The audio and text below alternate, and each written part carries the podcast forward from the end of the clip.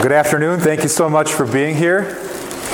When I was a kid, my least favorite class was chorus class. But it wasn't because I didn't like music. Uh, I love music. It was because I never could stand the songs that the teacher picked and asked us to sing. Um, there was one song that we probably sang like four or five different years, uh, and it's the song My Favorite Things from The Sound of Music. Are you guys familiar with that song? It's just a favorite of chorus teachers everywhere. And uh, if you like that song, that's great. Go home and hum it all week. More power to you. But I never liked that song, and the reason why I didn't care for it was because the favorite things aren't really that good of things. Okay? Let's review. The song starts off like this Raindrops on roses and whiskers on kittens, bright copper kettles and warm woolen mittens. Now, have you ever heard a conversation like this in your life where a lady says, Oh, honey, thank you, the roses are so beautiful? And then the guy's like, Well, it doesn't seem like you're very happy with them. And she's like, Well, if you really cared about our anniversary, you would have got the kind of roses that had raindrops on them, right? Like, no one's ever said that because that's a stupid thing to like. Or how about this? Has anyone ever said, mmm, this tea is so good, it must have been made in a copper kettle? Like, no one's ever said that either. And the song goes on cream colored ponies and crisp apple strudels, doorbells and sleigh bells and schnitzel with noodles. Now, how did doorbells make the list? Because nobody likes it when someone comes to your house and bothers you. I think, especially in Montana, when the doorbell rings, people are like, Woman, get my musket, right? But it's somebody's favorite thing. But oddly enough, as much as the first couple of lines of that song just never really quite connected with me, there's something about the chorus that just draws everybody in because the chorus says, When the dog bites, when the bee stings, when I'm feeling sad, I simply remember my favorite things and then I don't feel so bad. And you have to admit that that's pretty relatable. Nobody likes getting bit by a dog. Nobody likes getting stung by a bee. Nobody likes prolonged sadness. And I think what uh, this song does such a good job illustrating is that, you know, sometimes we connect to things that are positive and ideal and favorite things. But sometimes we connect to things that are negative and unideal and really not that pleasant. Well, much like this song, God connects with us through both the ideal and the unideal. Sometimes we're overwhelmed with blessings Sometimes our joy leads us to praise, but other times God reaches out and connects with us in the low and the unideal moments of life. 2020 has not been a good year for anybody. COVID 19, economic recession, isolation, American cities burning with unrest. Does that all mean that God has lost control? Or are there sections of Scripture that hint at what God intends to do in moments like these, the unideal and the unpleasant? Well, the last few weeks we've been studying some books from the Old Testament, some books of the minor prophets. That's what they're called. And in each one, God is revealing himself in, in new ways to his people. Uh, and he's reaching out to his people in times of disaster and discomfort and hardship. So if you haven't already, please open up your Bibles to the book of Micah. It's towards the end of the Old Testament. And as we examine this short seven chapter book, our outline will be as follows. In section one, we're going to talk about the standard or what it was that God's people were, were called to do at that time. Then in section two, we're going to talk about the pattern of, of what we see over and over again in the books of the prophets. Then in section three, we'll wrap up with modern relevance and application, why this is important for us today. Would you guys please pray with me? Heavenly Father, we thank you that on the sunny and best days you speak to us and we can connect with you. But we thank you also that on the gloomy and the unideal uh, uh, days and situations that uh, you have things to teach us about how you relate and reach out to us as well. We just pray that in the next 15 or 20 minutes that you would help us understand why there's so many of these books of the prophets in the Old Testament and what it is that you're trying to communicate to us about you through them.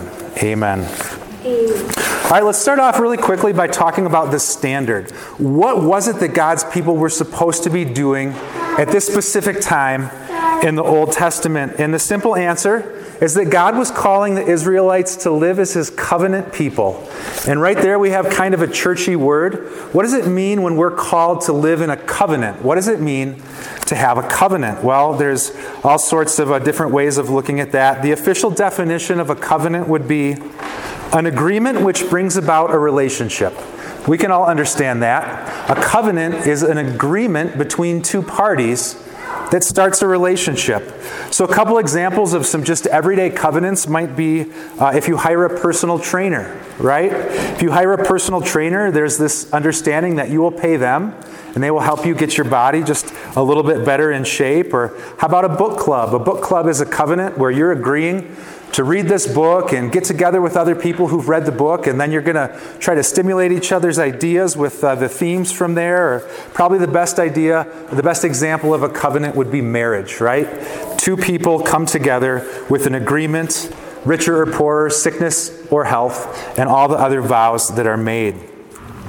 So, in the Old Testament, God's people are called to live in a covenant with God. And it's really a beautiful thing when we understand it as God presented it. So uh, I'd like uh, to read to you some, one of my favorite uh, passages from the Old Testament. It's in Exodus 19, verses 3 to 6. And this is probably the clearest place where God explains this covenant that he wants the Israelites to live with throughout the Old Testament. And it says this Then Moses went to God, and the Lord called to him from the mountain and said, This is what you're to say to the descendants of Jacob, and what you are to tell the people. You yourselves have seen what I did to Egypt and how I carried you on eagle's wings and brought you to myself. And now, if you obey me fully and keep my covenant, out of all the nations you will be my treasured possession. And although the whole earth is mine, you will be for me a kingdom of priests, a holy nation. These are the words to speak to the Israelites. One of the beautiful things about this sequence is that the Israelites were saved before the law was given. And a lot of times as Christians, we think that um, uh, because we've obeyed, because we've done th- good things, that God has saved us. But that was never the pattern between God and his people. Uh, another thing is that Israel was not called to obey in order to prove their moral superiority. But if you really just process the, the sequence of that passage, God has taken this special people and He's already saved them. He's already taken them out of Egypt. And once they're saved, He says, Now I want you to live in a covenant with me. I want you to show all the other nations of the world what I'm like. And as you show the nations what I'm like, you'll be blessed richly, and my favor will be upon you. That's uh, the essence of the covenant that the Old Testament people are supposed to be living out. Uh, the next question that might pop into your mind is like, well, well, what are the expectations? What did they have to do? And uh, Exodus 20 comes after Exodus 19, and Exodus 20 is the Ten Commandments. And so the Ten Commandments are kind of the summary of the laws that the Israelites were supposed to live by. But you know, when we're kids and we get to the first day of school, uh, or, or uh, mom and dad put out a new list of rules that they tape to the refrigerator or whatever, sometimes we respond to rules with, oh, this is what I have to do. But of course, the Ten Commandments in this context are, are the way that God's people were supposed to show the rest of the world who God was.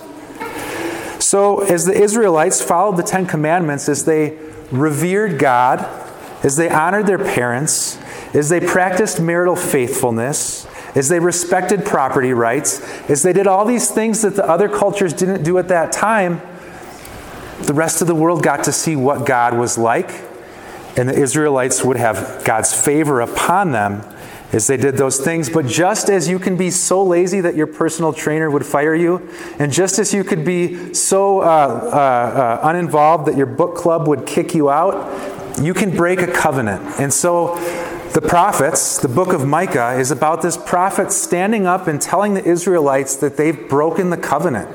They haven't held up their end of the bargain. So this brings us to section two, and I kind of want to use Micah as a stand in for all of the Old Testament prophets. There's an exception or two, probably the book of Daniel, probably the book of Jonah. Those are books of the prophets that follow a different pattern. But almost all the other books of the prophets, they follow this pattern. First, the prophet lists the offenses, the specific things that God's people did to break that covenant. Then they list the consequences of what it is that's going to happen as a result of having broke that covenant. Pretty bleak, right? But then each of the prophets also ends with hope in the covenant restored. Each of the books of the Old Testament prophets talk about some sort of future promise or some sort of hope that God is not a God who's content to let us break that covenant and just live out the rest of our lives in misery and isolation, God will act to restore that covenant. So let's kind of trace through that very quickly here in Micah. And everything that uh, the Israelites have done to break the covenant in that time could kind of fit into two categories here in the book of Micah. And let's just kind of try these on for size and ask ourselves if these are things that we as individuals still struggle with in 2020. The first category is idolatry. And if you look in your sermon notes there in the bulletin, there's about a half dozen places where the book of Micah lists out how the Israelites have been unfaithful and they've worshiped God. Uh, they've worshiped idols instead of worshiping God. Here's one verse that kind of summarizes that in uh, Micah 5:13. And it says, I'll destroy your idols and your sacred stones from among you, and you'll no longer bow down to the work of your hands. And there's a couple other places there. I hope that you get a chance to read the book of Micah this week. And as you do, you're going to see that in almost every chapter, God's people are serving idols. And if you're like me, you probably think to yourself, like, how unsophisticated. Who, who would ever serve an idol? But I think idols look differently today than they looked back then. And I've been kind of thinking this week about what are the idols that I sometimes worship. And I thought of three things screens, spending, and secrets. Screens, spending, and secrets. And so I just want you to very briefly contemplate. I want you to think what are the things that you stare at on screens? What are the things that you spend your money on? And what are the secrets that you wouldn't want anyone else to know about you. And those are probably intersecting with the wrongful idols that each one of us have in our lives. Back in the Old Testament time, they had literal idols. They were actual stone things that they were bowing down to. But I think we, we have a different kind of idols ourselves. Uh, the other thing that Micah just really blasts the Israelites for is injustice. And I think, again, just like last week, this is just a very timely, sovereign thing that God has brought before this particular church. We're uh, talking about the book of Micah. And one of the two things that God is most concerned about is injustice. I've had some friends this week that I've been talking to, and uh, they've kind of said to me in polite ways, Scott, I'm just tired of watching the news and I'm tired of all this talk about injustice. I'm just tired of it. And as I contemplated what I've been reading all week in the book of Micah, my response was, you know what? It's, it's kind of a big deal to God.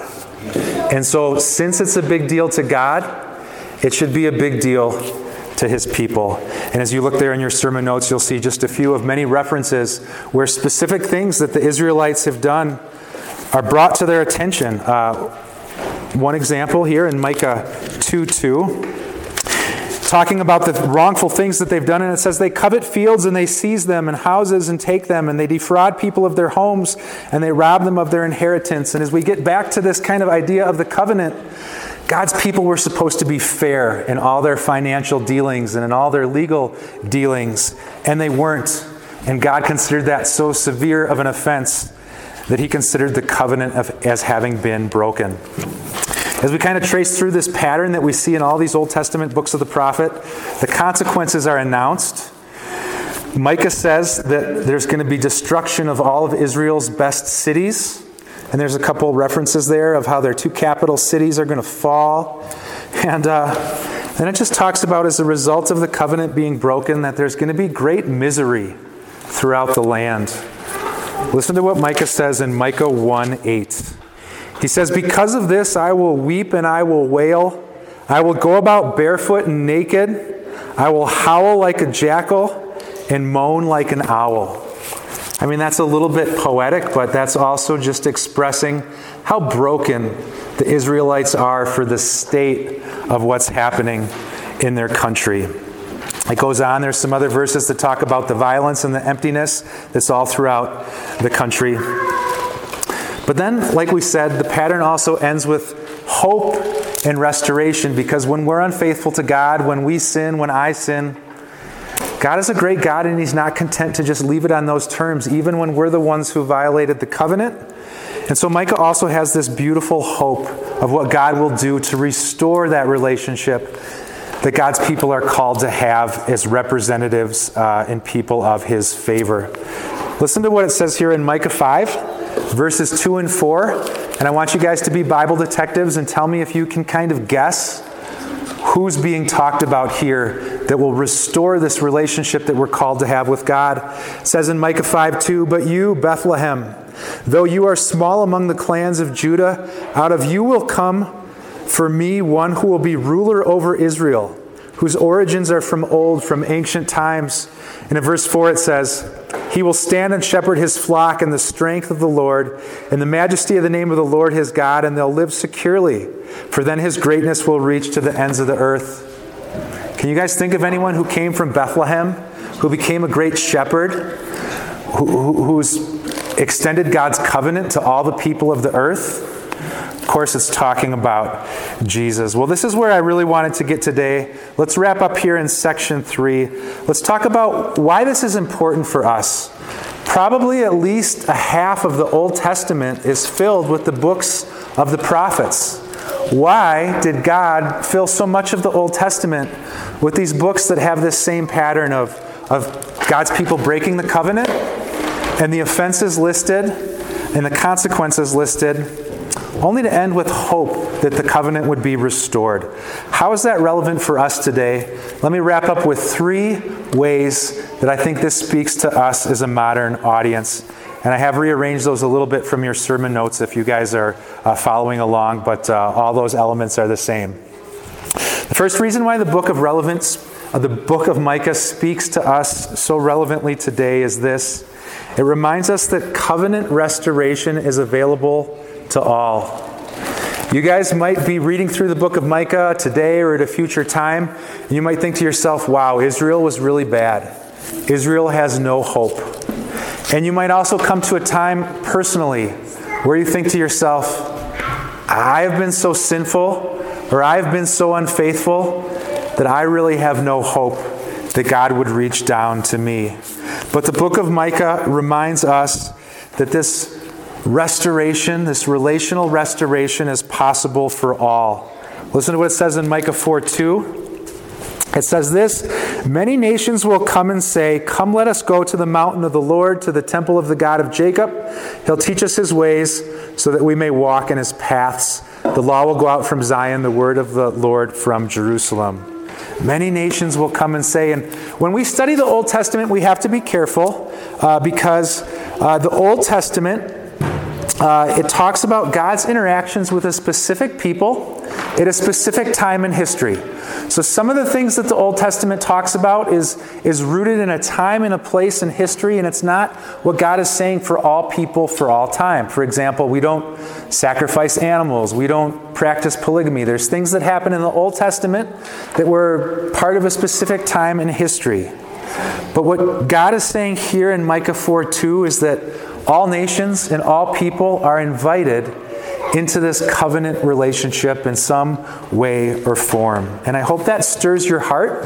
And when we started off today by talking about how God wants his people to represent who he is to the world, I hope that stirs your heart. And I hope there's at least a part of you that says, Yeah, I want to show the world who God is by the way that I revere Him and the way that I treat others. And we all have that invitation. That's the first modern relevance for us today from the book of Micah that covenant restoration is available to all of us sinners and to all of us who haven't held up our end of the bargain.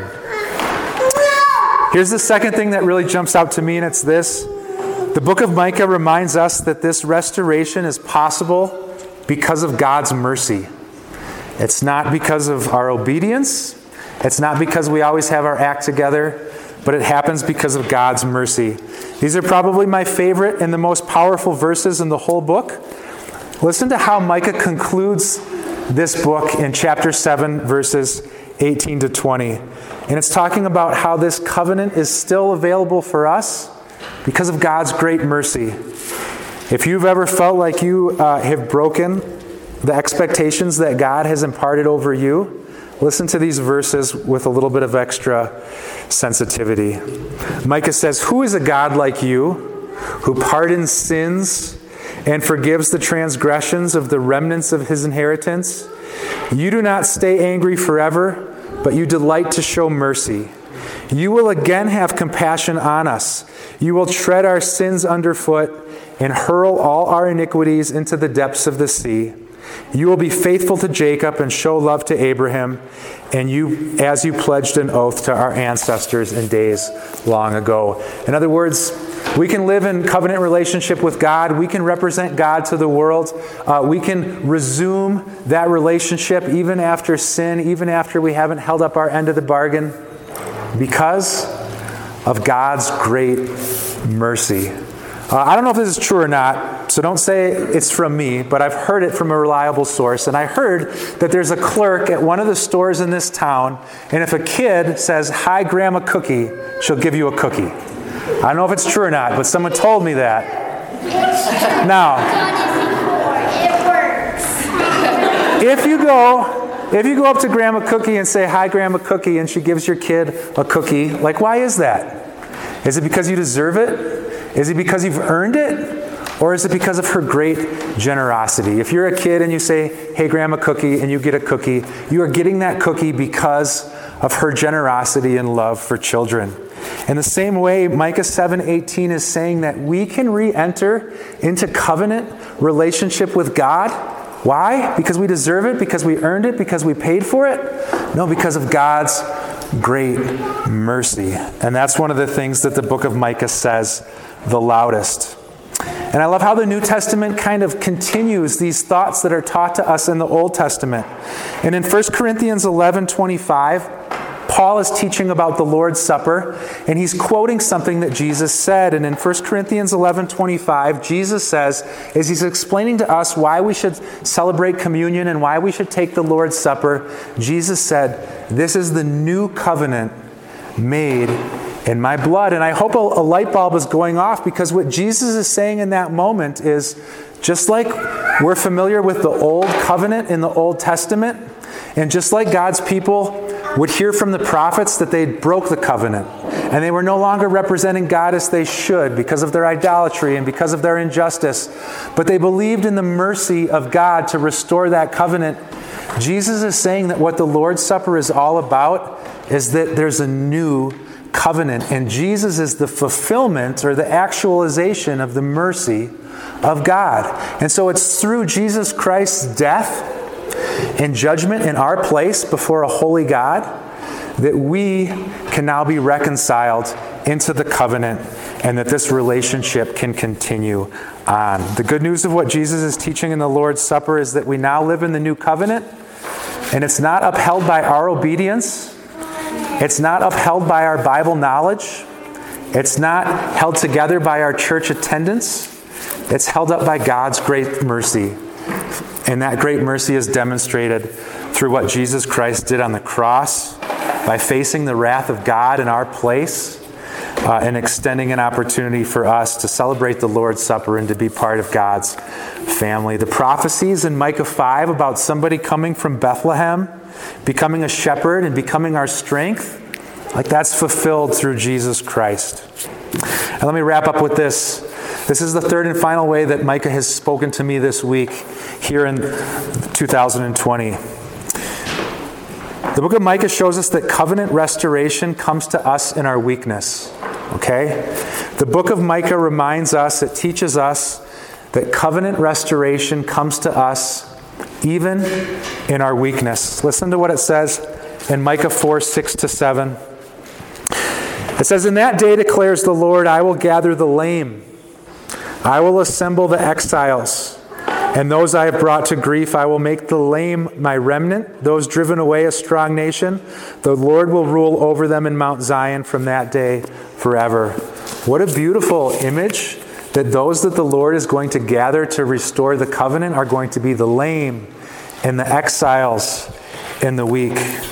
And what this means is that you don't have to make yourself strong to get back to the place with God that you want to be. There's not just one thing that you have to fix before you can get right with God again. There's not just one addiction that you have to overcome or one relationship that you have to fix because when Micah says that God is going to gather the lame and the remnant and the exiles, what he's saying is that that you can you can find that restoration even in your weakness.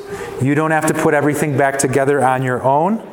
God wants to bring you back into the richness of this relationship where you display who He is and His favor is on you, but it doesn't come through our actions, it doesn't come through our obedience, it comes through the mercy of God. It comes through what Jesus Christ has done for us. And when Jesus restores that relationship, now we can get back into that pattern that we're called to live out. I'd like to invite the worship team to come forward and wrap up our service with a final song. And let me offer this by means of a conclusion. The book of Micah reminds it's it's not super easy to access. Uh, not all of you have been on the edge of your seat. Uh, the book of Micah is full of failure. It's full of despair. It's full of kind of this stand in of what they did wrong and what we still do wrong today, how we fall short of what God has asked us to do. But of course, God uses disaster and discomfort and hardship to remind us that even when we break covenant promises, God does not forsake and abandon us. Even when we break covenant promises, God does not forsake and abandon us. He delights in showing mercy, and Jesus Christ is the full demonstration of that mercy that allows us to thrive in this new covenant. Let's think about what uh, we've kind of looked at through this overview of the book of Micah. Let's be challenged as God's people to lay down our own personal idols, whatever's coming into your mind. Let's be convicted to pursue justice as a church, as a community, and as individuals. And let's close by worshiping Jesus Christ, the one that allows us to be back in a restored covenant and allows us to enjoy the favor of God as we show the world who He is. Let's think about that. Let's worship the one who makes it possible.